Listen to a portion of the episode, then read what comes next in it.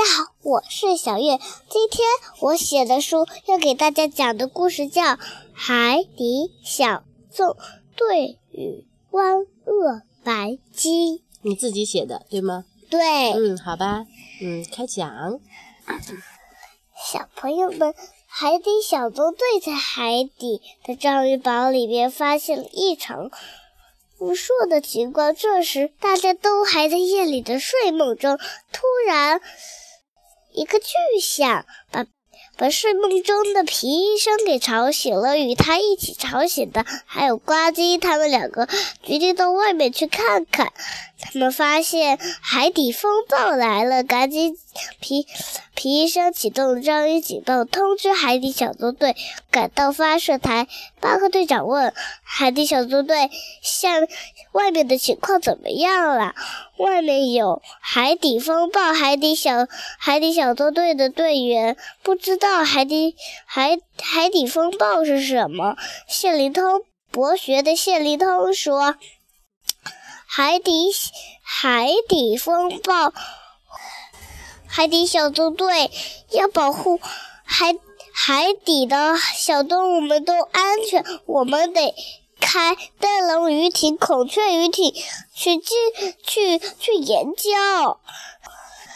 海底小纵队执行任务，巴克队长立马说道。然后呢？巴克队长又接着说道：“我们开灯笼鱼艇、孔雀鱼艇，去帮助那些小动物。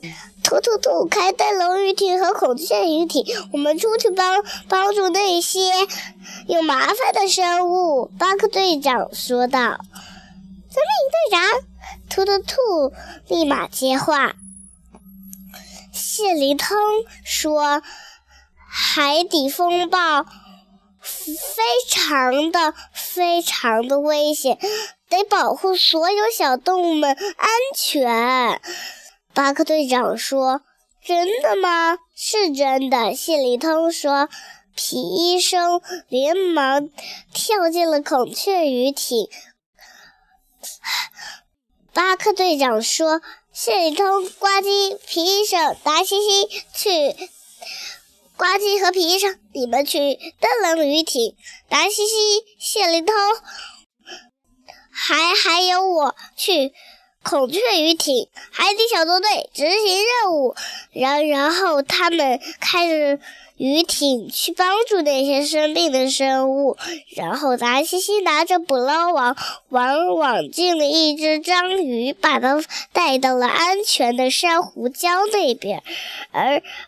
而皮医生和谢里头还有呱唧，正正带着一只白金离去这个危险的地方，海底风暴，也就是，然然后皮医生就看到了一只鲨，一只，嗯，让我想想啊，一只小丑鱼的尾巴红彤彤的，他说这是怎么了呀？